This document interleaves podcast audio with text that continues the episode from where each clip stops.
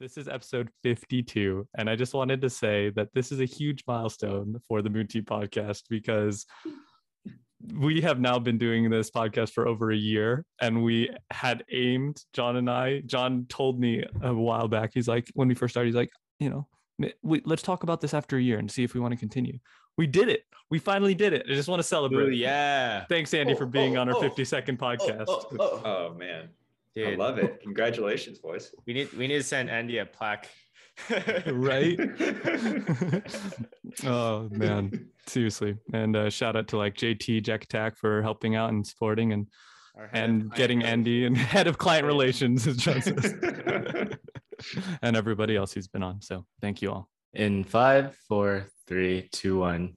Hey everyone, welcome to another episode of the Moon Tea Podcast. Today we have Andy Wright. Woo! Welcome, Andy. Uh, yeah. I don't know, Andy. Do you want to introduce yourself, or Hugh? Do you want to do something?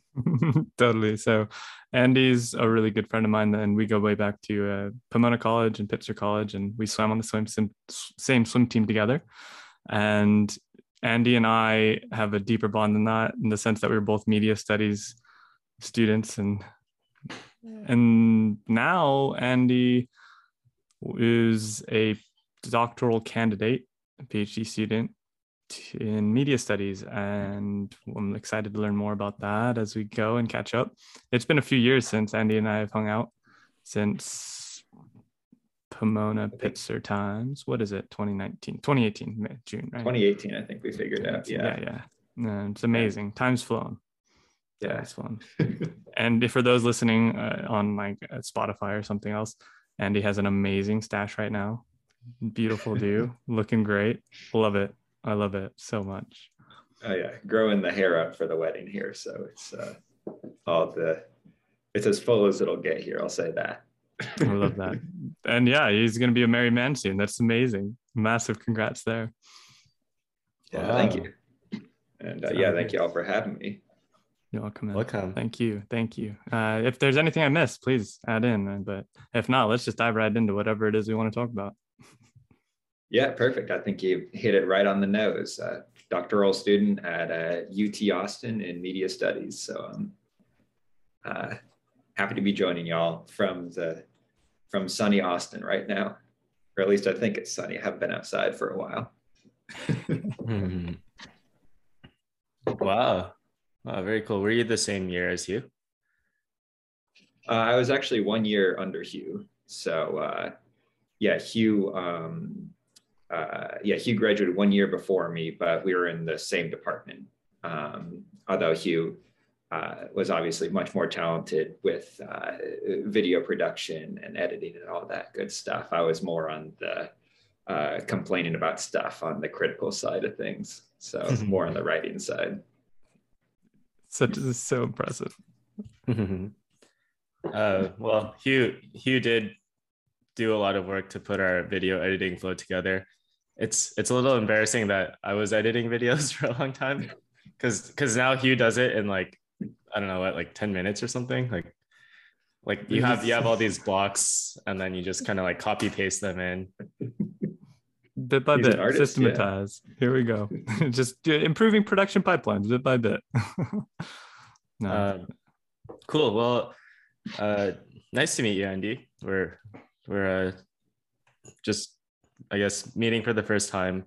Um and thanks for coming on. So my i guess my my question uh has to do with your undergrad major and your research right now but can you can you uh, explain for the the layman what uh, what entails like like what does studying media studies entail? Um, and then like maybe go a little into your research and and all that? Yeah absolutely. I'll kind of start with the because uh, you were asking about undergrad i'll start a little bit with that and delve into some of the uh, path that i've taken after that here. Um, so the claremont colleges which both Hugh and I went to, uh, as well as my brother, who Hugh knows. I think they overlapped for one year as well. So that's kind of yeah, exciting. Um, but so Claremont Colleges sort of has a uh, Department of Media Studies uh, that's uh, kind of based in critically studying media, specifically film.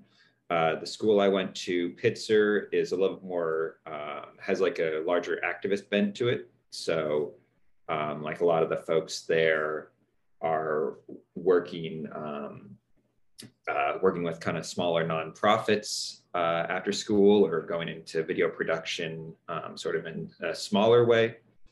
Um, and, you know, that could look like there were folks who were working with like drag balls out in LA. Um, me and a couple of folks who were in my program like worked with a uh, the Costanoan Rumsen tribe out in um, out in Pomona, California.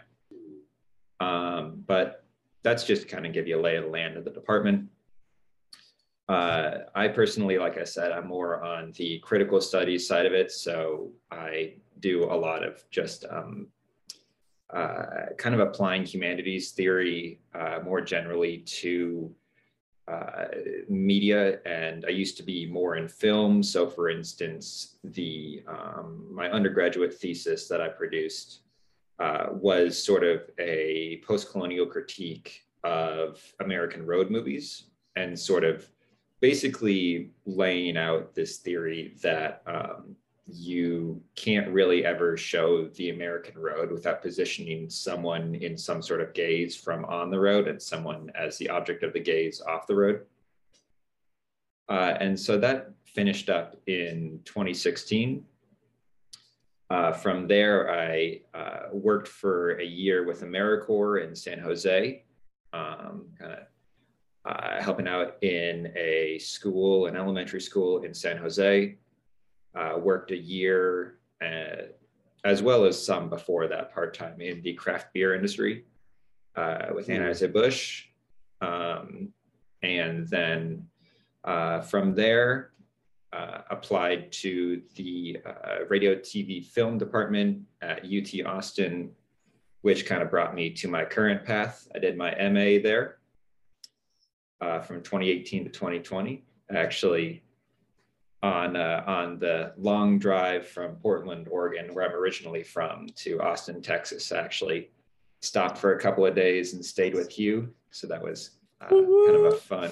Yeah, exactly. It's, kind of the the penultimate stop before ultimately moving to Austin in August of 2018. So that was uh, an exciting trip. Um, but so, sorry to focus a little bit here. Um, my work in my master's was sort of around um, basically I pivoted pretty quickly once I entered my master's program because of how much I saw digital media affecting the way that we lived our daily lives. Um, and so, specifically, smartphones and smartphone push notifications. So, basically, what my master's thesis ended up being was an elaboration of just the different ways that I saw smartphone push notifications, specifically iPhone push notifications, uh, daily life. Um, and so that kind of culminated uh, in a journal article that I published in December here about um, they're basically again laying out more theories. If there's something that I do within media studies, it's looking at uh, new media and applying some sort of theory that's been around for a while to it. Um, but sort of the focus of that work was how are these notifications that be, are being generated by these uh, network apps that are hooked up to home cameras. So like Ring Neighbors or Nextdoor. You might have heard of like Citizen or something like that also. Um, although I focus pretty explicitly on neighbors and next door and how the notifications generated from that can actually begin to create these sort of narratives of what our neighborhoods uh, look like or like what happens in our neighborhood. So if what you see is you know 20 notifications a day about crime or about fire what does that how does that impact your image of the world outside your door mm. which um, during the pandemic you know certainly we were not going outdoors that much so i thought that was um, kind of an interesting topic to pick on Um, and that's kind of where I've been angling towards for that doctoral research as well. I've just finished up coursework, so my doctoral research is um, kind of still in its early stages, but that's sort of the base that I'm building off of. That makes sense. That is super cool. Uh, just as an anecdote, I mm-hmm. uh, like following up on your point about about like some notifications can influence how you how you view the world. I totally had that experience where I subscribed to the NYC subreddit. And every single day there were posts about some crime that happened somewhere in New York City. And and the first few days I was like oh, okay like this is what I guess this is what people are talking about. And then after after like 5 days I was like dude I'm I'm getting paranoid just like living my life. And I almost I like I understand that these happen but I also understand that there are like millions of people living here and so I'm glad I I'm glad I unsubscribed. But yeah, for a while I was just like, I'm becoming paranoid and like I don't like this. So so uh yeah, yeah good good on you for uh for doing that research and like I guess bringing to light how even small behaviors like that can play a huge role in like how you see the world.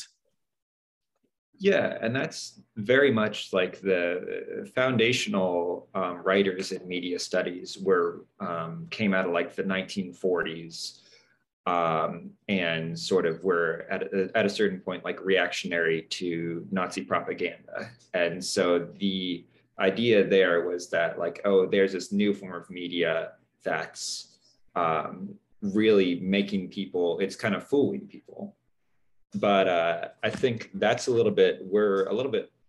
Uh, I think there is something we can grab from that about like media uh, does have this impact on our lives without like accepting that we don't have any control of that. So stories like that where people realize what media is doing and take an action to change their media consumption, that's really what I think is uh, an interesting part of uh, the field right now of media studies, especially.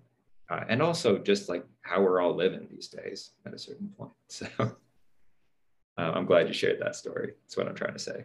Hmm. Wow. So, what was the journal article recently published uh, about? About it was about the uh, notifications for the different neighborhood apps, or like what was the finding? Yeah, uh, that was um, again. It's basically um, it, it's the finding at a certain point was again we're thinking of media studies just putting forth sort of theories about uh, social behavior or like cultural practices. Uh, basically, the main theory that I was running with with that piece was that these notifications are producing uh, these narratives about the places that we live in and that isolating effects of the pandemic were making that grow um, like more impactful in our lives. So uh, the sort of phenomenon that I came up with through that was um, something I called the notifiction. So sort of these stories that are told in our lives through our notifications that may not necessarily be designed into the app. You know, they're not an intentional um, they're not an intentional part of the app and they're not intentionally produced by the users, but there's this impact in our daily lives nonetheless that um, I was sort of theorizing. Um, and that's in the um, Imaginations Journal, I think is uh, what it's called. Awesome. We'll have to put a link in the show notes below uh, when when we go through this. Really cool. Cool. Uh, notifiction. I love that. that's so cool, Andy. You're you're out here just like coining words for I don't know, like social studies textbooks in the future. You're like, yeah, it's coined coined by this guy who's a student. Um, I'm yeah, this I'm I'm super happy we're having this conversation because number one, you you've taken a different career path than like anyone else that we've had on the podcast. So like that's super cool. And uh, that makes me super happy. And then number two, uh, given that you've taken this like like like your your own path and um and like you're doing this kind of research. Like can you talk a little bit about about what like what it is about your research that was like interesting and exciting to you? And then kind of like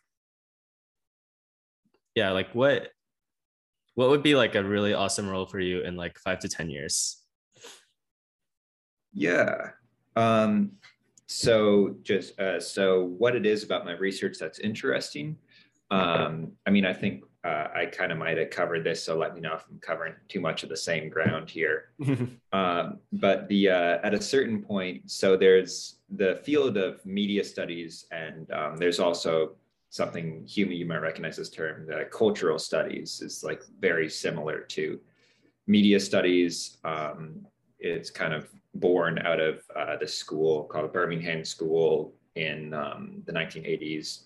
A fellow named Stuart Hall, if you've ever uh, heard of that. But basically, uh, the notion of everyday practices of what we're doing in our lives being worth studying and how we are consuming media um, being like a legitimate form of um, like social practice basically. So like and this is again based off of um, you know, going back to the foundational concepts in media studies, we're studying like, okay, what's happening in opera, what's happening in film, what's happening in high art. Um, and the cultural studies side of it, and the side that I find very interesting is okay, that's interesting to look at, say, like, you know, it's one thing to look at Martin Scorsese films and say, like, oh, there is this happening, and that's great, and that's so cool, and spend so much time making this movie um, but it's another thing to, and this is what keeps me coming back to the work, is how does how do we act when like a when our pocket vibrates? You know, when there's a notification, or what is the like emotional reaction to um, you know like seeing an ad on Instagram that you might not like, or even that you do like.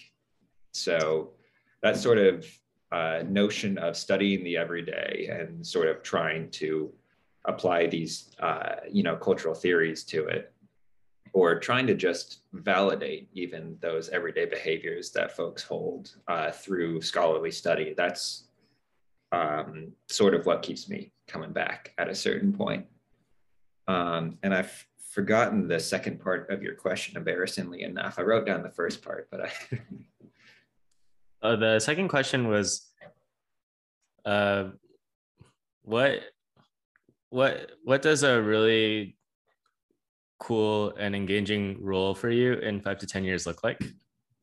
Yeah. So uh, yeah, that is maybe why I've uh, avoided that question subconsciously.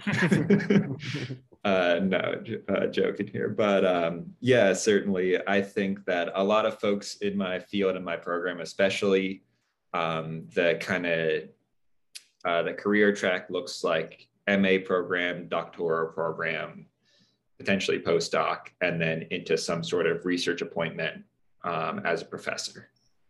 Um, and I think that's a really like valid career track. I think that's um, you know obviously an ideal world. Uh, how great would it be for uh, pursue my research all day? Um, that's and obviously that's not all that professors do like there's a lot more that happens in a university um, but uh, yeah there's i guess an ideal career track i'm still kind of finding it at this point um, i'd say definitely something that um, as i've kind of grown in this program since i've been at ut for the past several years uh, i've definitely come to enjoy a lot more teaching, a lot more um, kind of helping folks uh, like get access to either these theories or to like just the writing mechanical skills that um, we teach in our classes or that I teach over at the, uh, not teach rather, but um, facilitate at our uh, writing center. So uh, something that uh,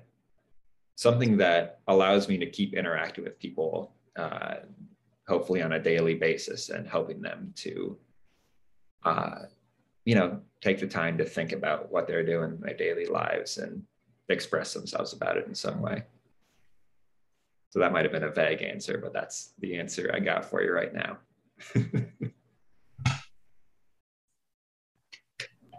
cool uh, hugh up to you where how should we uh how should we shape the rest of this interview I've been I've been deep diving, not really deep diving. I've been kind of spending a bit of time listening to the interviews by with the gentleman called Tristan Harris.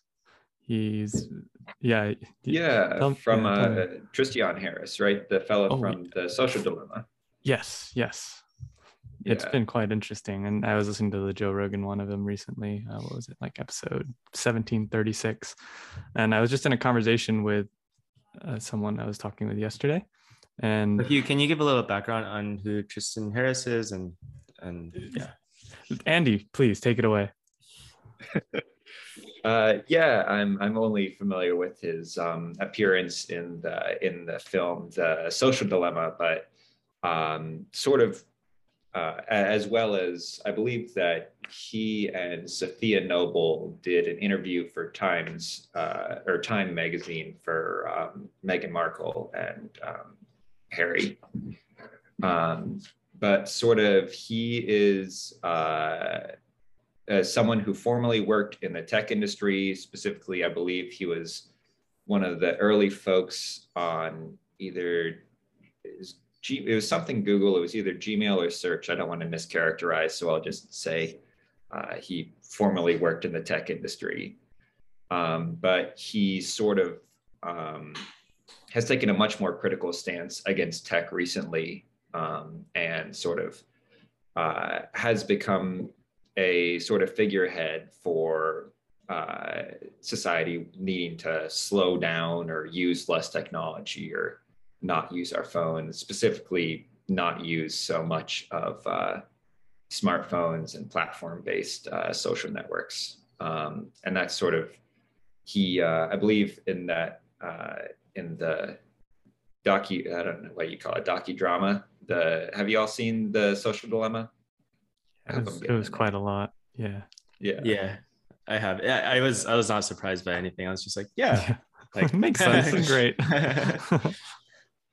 yeah and i think there's a real value to that to like kind of communicate just how alarming the state of social media is to a wider audience like that. And i feel like that's um uh yeah tristan harris is um i think that's one of his uh, skills, at least from what I've ascertained from just what I've seen of him, is communicating that sort of message in a really concrete, example based way for a uh, wide audience. And I think that that's um, like a really valuable skill.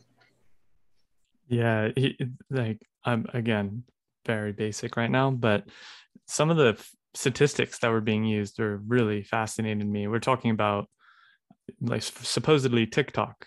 Uh, this is about mm-hmm. 13 minutes and 25 seconds into episode 1538. I was just analyzing this the other day and sending this link.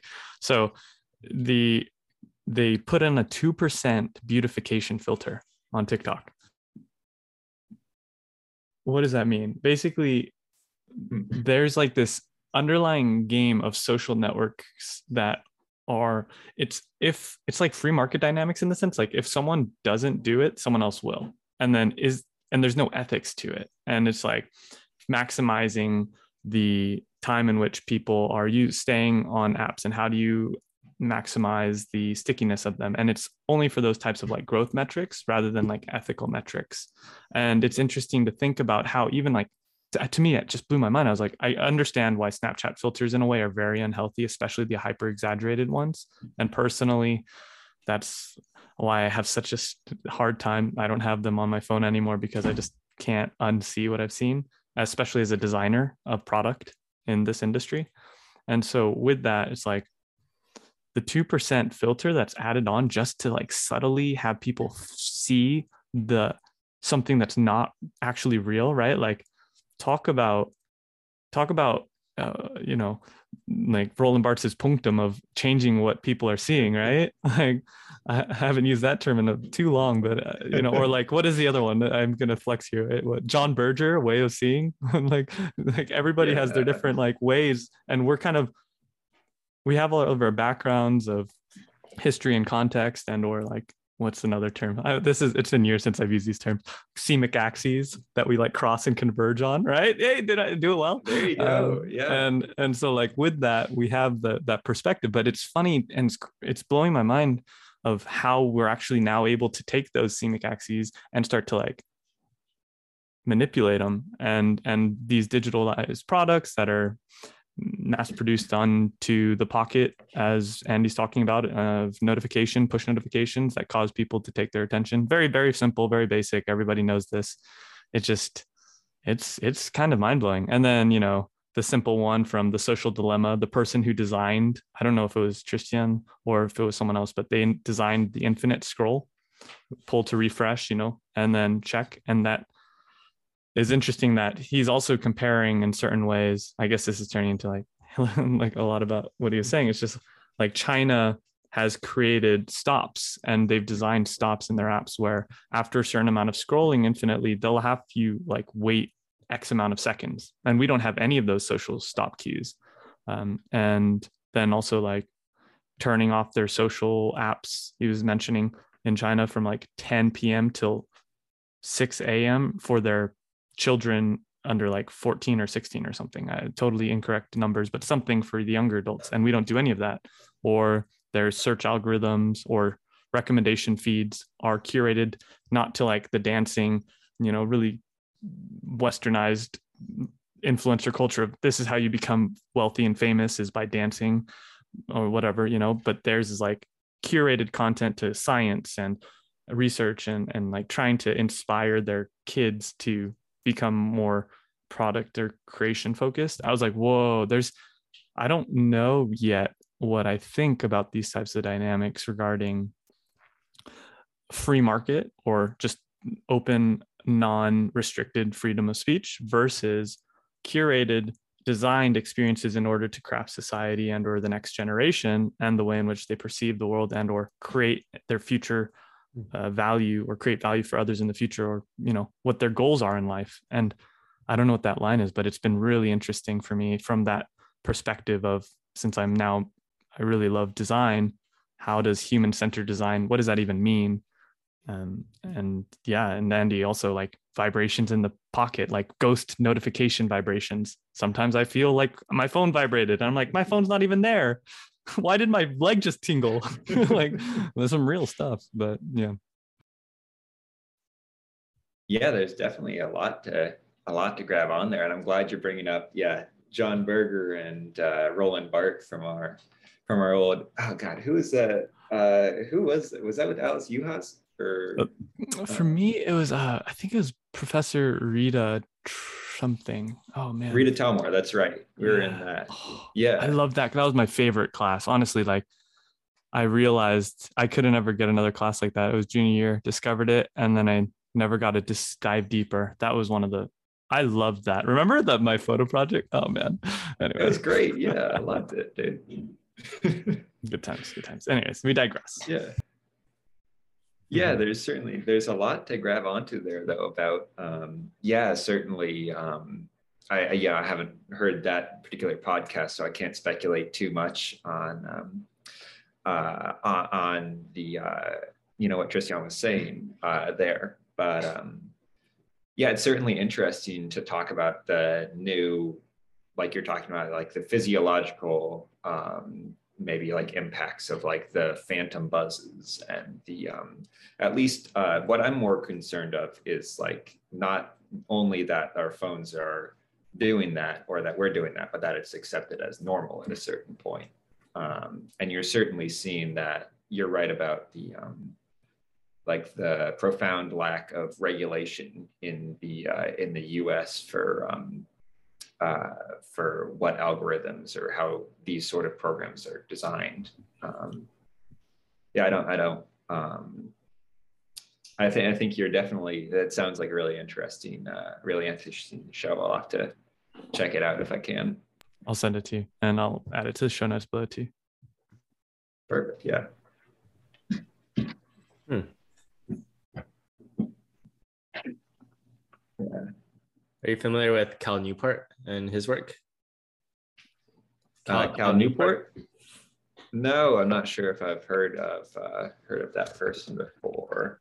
Um, can you wrote, just? Uh, yeah, he wrote. So he's a he's an academic. He's a like a computer science professor, but he wrote a book called Deep Work and mm. uh, wrote a bunch of other books.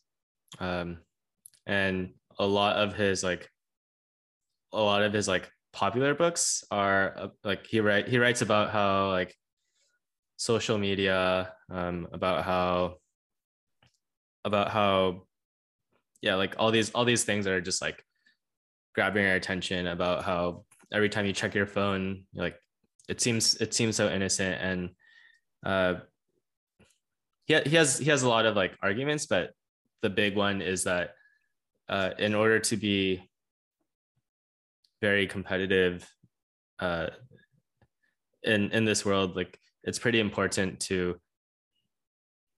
to not to like not have social media and like not have all these other things that like get other people's attention. Um, and he writes about things like like yeah just about how to like work more effectively. Um, because to my understanding, he he works like nine to five, and he's a tenured professor, and then also like writes books, and and also like has a podcast, and just like is incredibly productive, but he's not he's not like slaving away. He still hangs out with his kids, and he's just he's just like really diligent with his work. Um, so I I I uh, yeah. I like I think I've read all his books, um, unless he's written something recently. But it his books, his research, his work, like really uh, helped me like think deeply about about career and how to be good at working and like when to say no to things. Um, but I when he made a podcast, I was like listening to every episode, and then very shortly realized that he's just saying the same thing over and over again. So I'm glad I'm glad I reached that point because um but but yeah the, a lot of, like he's very like anti social media. He like he's never had social media. Um he's very diligent about like when he gets into his home his phone is just like by the front door somewhere. Um so yeah. Yeah. That's such an interesting perspective to hear as well because like there are the two sides that are uh, like sort of the side that I study uh, of social media, you know, is maybe a little bit. Uh, it, it, sounds like an interesting angle that he's bringing in because the sort of way, and correct me if I'm uh, not framing this the way uh, that he's framing it, but sort of the idea being that um, like that social media impedes on your productivity, it impedes like it sort of stops you from thinking deep uh, deeply. So like um, you know you don't want to use instagram because you're going to get distracted from you know working on your it seems like he has quite a few uh, best-selling books out. So maybe he doesn't want to go on instagram because if he doesn't for a year he can write another 100, 100 pages or something like that. Um, and that's definitely i think that's a really uh, interesting angle to take that like um, you know social media as an impediment to productivity mm-hmm. uh, and there's also the other side of it uh, being what i study um, or maybe a little bit closer to what i study being that uh, social media is because sort of the division when i talk about everyday life i'm not talking about the workday necessarily so it's affecting during this productivity uh, period, like this workday that you're talking about, but it's also impacting us in our uh, like rest or leisure time. Uh, and I think that's sort of, um, I mean, that's kind of undeniable at a certain point. If you're looking at social media as a sort of all encompassing, um, a sort of framework for how we're communicating then it does impact both our work and our uh, leisure time. But that's that, that's certainly an interesting. Um, appreciate you uh, citing that work there. I'll have to go check it out and see. I mean, don't we all need a new way to be more productive in these times? It's always absolutely, yeah. yeah. And uh, and for clarification, he's not he he himself does not have social media, and he's he's very careful about about his his like information diet, but he also understands like if you're an influencer, it's part of your job. Um, but I think uh, what was one of his books? It was like digital detox, something like that. But he he writes about how he suggests that everyone just like cuts everything off for 30 days and then like slowly introduce the parts that that uh, provide like a net benefit. Um, so, yeah, it's interesting. Yeah, like it's a, it's yeah, yeah, social media elimination diet at a certain point. I love that yeah. that you called that a, a social media diet or. well, I think yeah, that, that's so cool. Um, it's funny. My fun little fact, Andy, to about this is about a year ago now.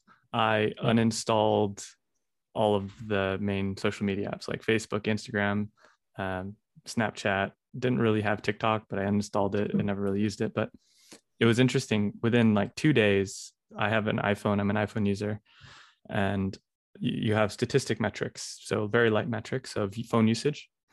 Guess how much percent? How many percentage? Oh my God, what's the words like? Guess what my per- daily percent usage of time went down by?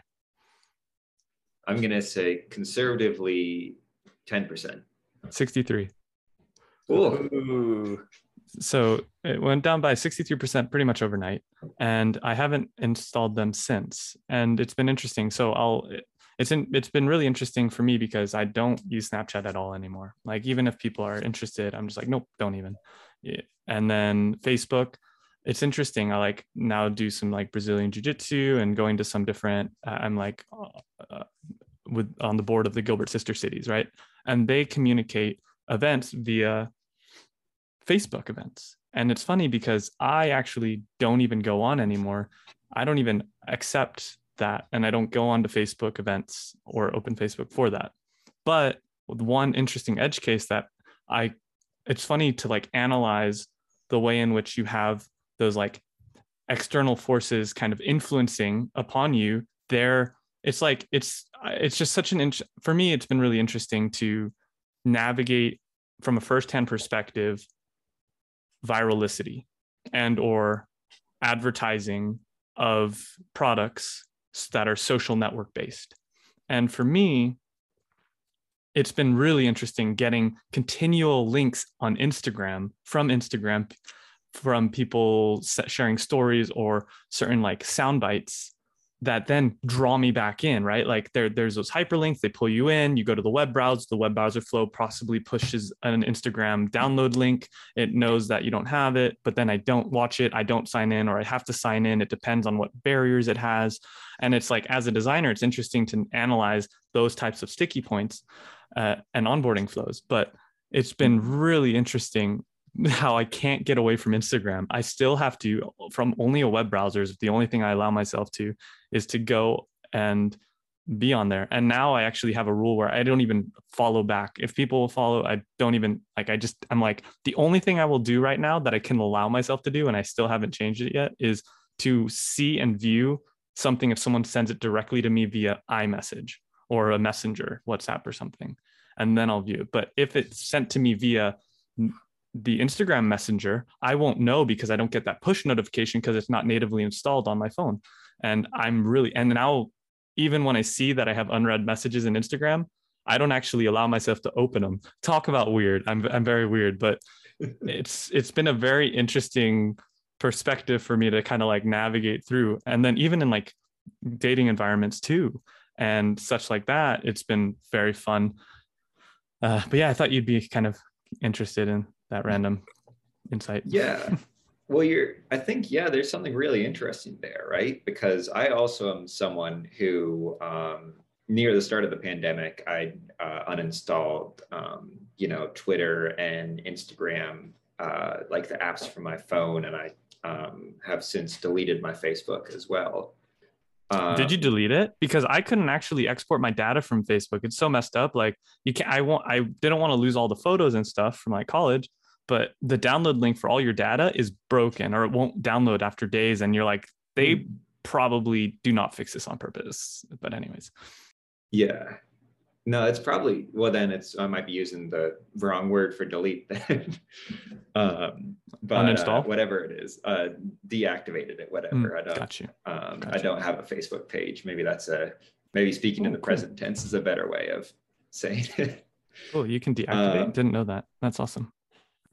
I think it's something like that. I'll have to go back and look at the exact. Um, uh, but then, um, and yeah, you're right. Like there are those moments where like um, for instance, like a lot of people will send me stuff on Twitter, uh, which I'm on on the desktop. Just um, I have a Chrome extension that blocks it from like nine to five on weekdays, but um, um, but uh, people will like send me things like that, and there is like that use case, right? There's that affordance where uh, it would be cool to see like uh, you know like you like you're talking about what my friends are sending me and have that notification get through. Um, but because of the platform and I don't like the way that using it makes me feel at a certain point, um, like, you know, I don't use it on my phone. But then there's also things uh, that are more troublesome about the way that platforms, especially, and I'm glad you're bringing up Facebook, have become integrated into the way our society functions. Like, for instance, um, kind of the prototypical example is um, I don't know if y'all heard about uh, it in Austin, but um, oh god, two years, one year ago would be 2021. The February 2021, we had that uh, the deep freeze um, where like a lot of folks lost power.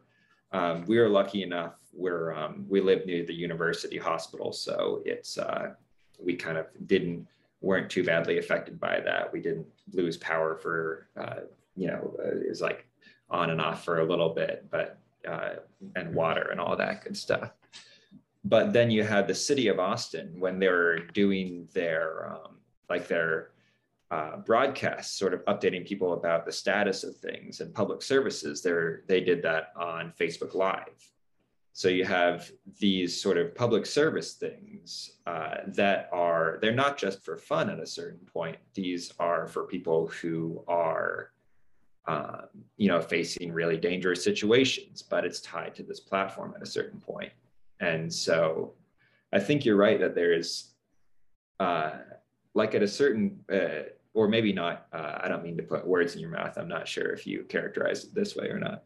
Um, but that like there is the way that we're all using social media that like there is that barrier to entry. And I uh, it's uh, cool to hear you talking about it from that design perspective because that's not a perspective I'm intimately familiar with. So there's that daily usage, but then there's also the way that that daily usage gets wrapped up in like public good or like uh, these public uses that Facebook, like you know the city broadcasting on Facebook Live. Um, so maybe that was uh, kind of a little bit circular there. But I, I, think there's definitely, I'm glad you're bringing that up there because that's a really interesting tension. I think that we all have to, um, just because, again, getting back to the deregulation of social media um, and the internet more generally, um, you know, it's uh, it's a sort of balance that's been left in the consumer's hands. About all of us need to choose how we navigate uh, these platforms in our daily lives. Um, which is, you know, it's something. I, I noticed something interesting. So mm-hmm. I I deactivated Instagram and I deactivated Facebook. Uh, I think it was like three years ago, actually. Oh, cool. And it was interesting because like I, I actually used Facebook Messenger a lot.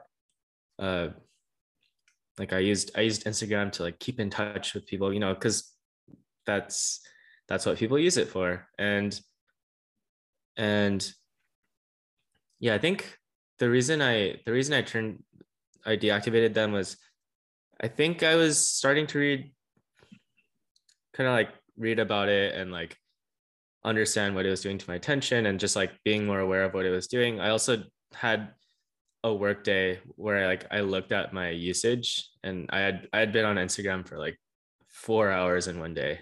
And it was just like it was just so it was just so shocking to me. Um and so I deactivated them and it was interesting because because in the past I would scroll through a feed and there there would be people who post stories and people who who who make Instagram posts and you feel like you feel like you're passively like part of someone's social circle or or like you passively passively like this person is like in your a part of your community and yeah and then but but now like I just text people or I call people. And, and I've, I've realized for me, I'm more likely to like text someone or call someone or like even occasionally like write a letter and just be like, hey, how are you? And I I really treasure that because if because by not passively being part of someone's life, I'm way more likely to proactively be like, hey, like what's what's up what's up in your life? And i just i just feel like i've been like it's been a huge benefit to me. Um and like yeah there there's the occasional time when like something is being planned and it's on facebook messenger and i'm just like not a part of it. But it's like it's actually not that bad because because someone is there to like just tell me the summary and i just go sure. And like i don't i don't need to be there to plan everything. And uh there's probably like maybe like one wedding that that i was like not invited to because the person couldn't find me. It's like it's okay um and so yeah that was that was like really interesting to see because um just like how i view my community and like how i become more active with like staying in touch with people because like I use I use a uh, text more now, but I'm I'm happy with that because I'm actually, you know, I'm making plans with people. I'm I'm like keeping in touch with people. I'm like I do like video chat. I, I get to hang out with you. And then, you know, maybe maybe Moon Tea podcast happened partially because of that action three years ago.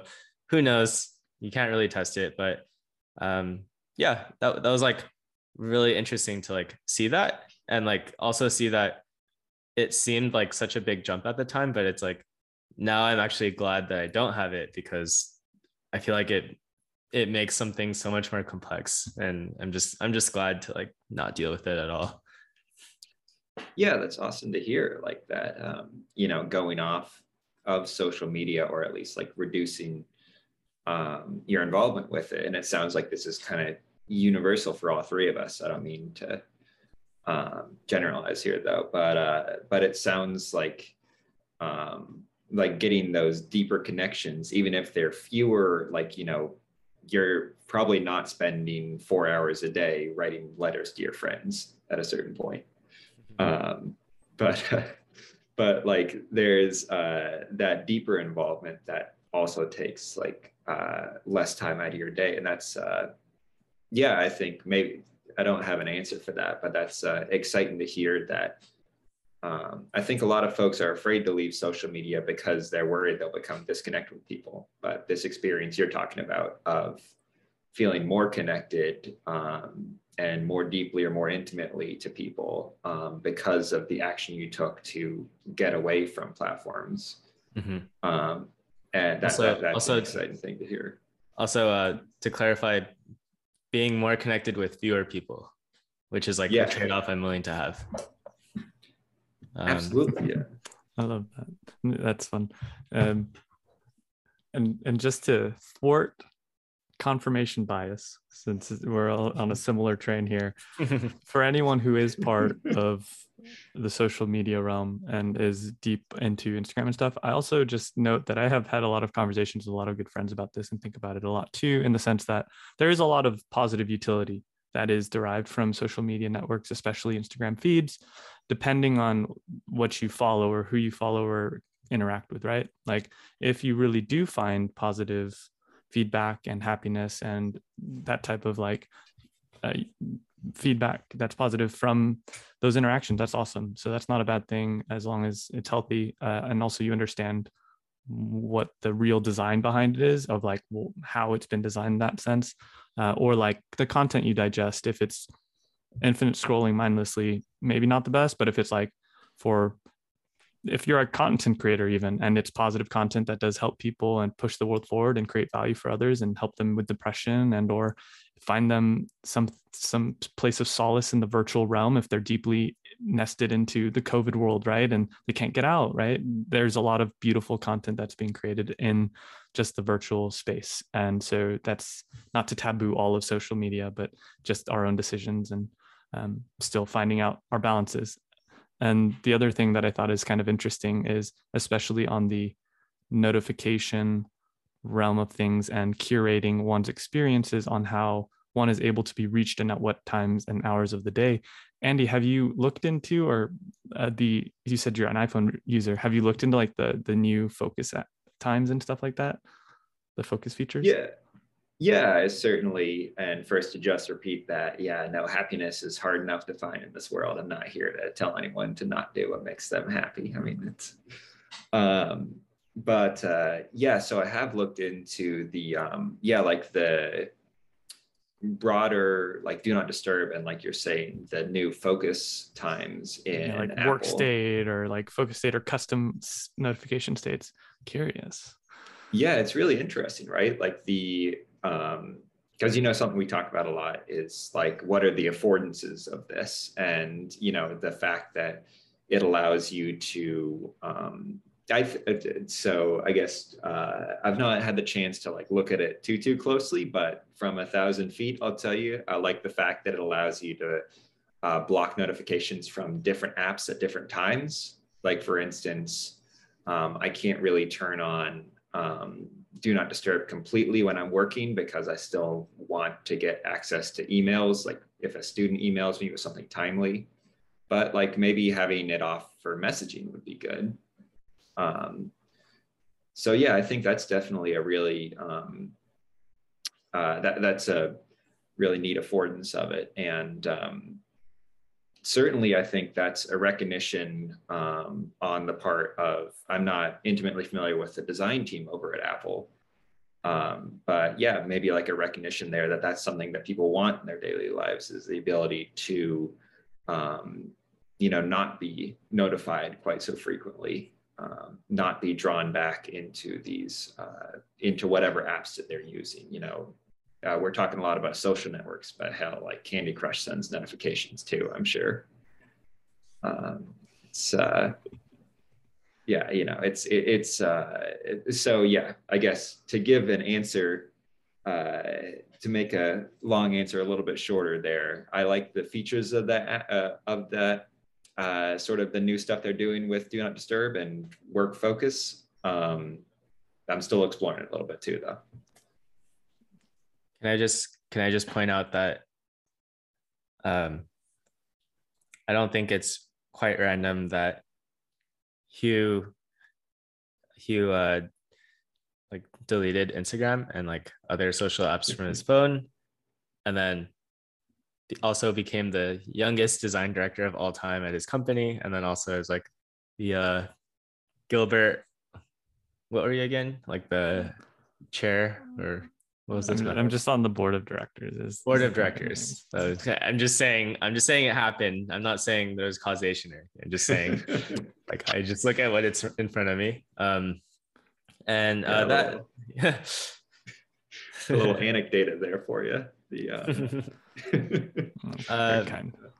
That that being said, I think we're close on to the hour. And Andy, we ask all our guests this, but do you have any words of wisdom, any parting thoughts to our six or seven listeners?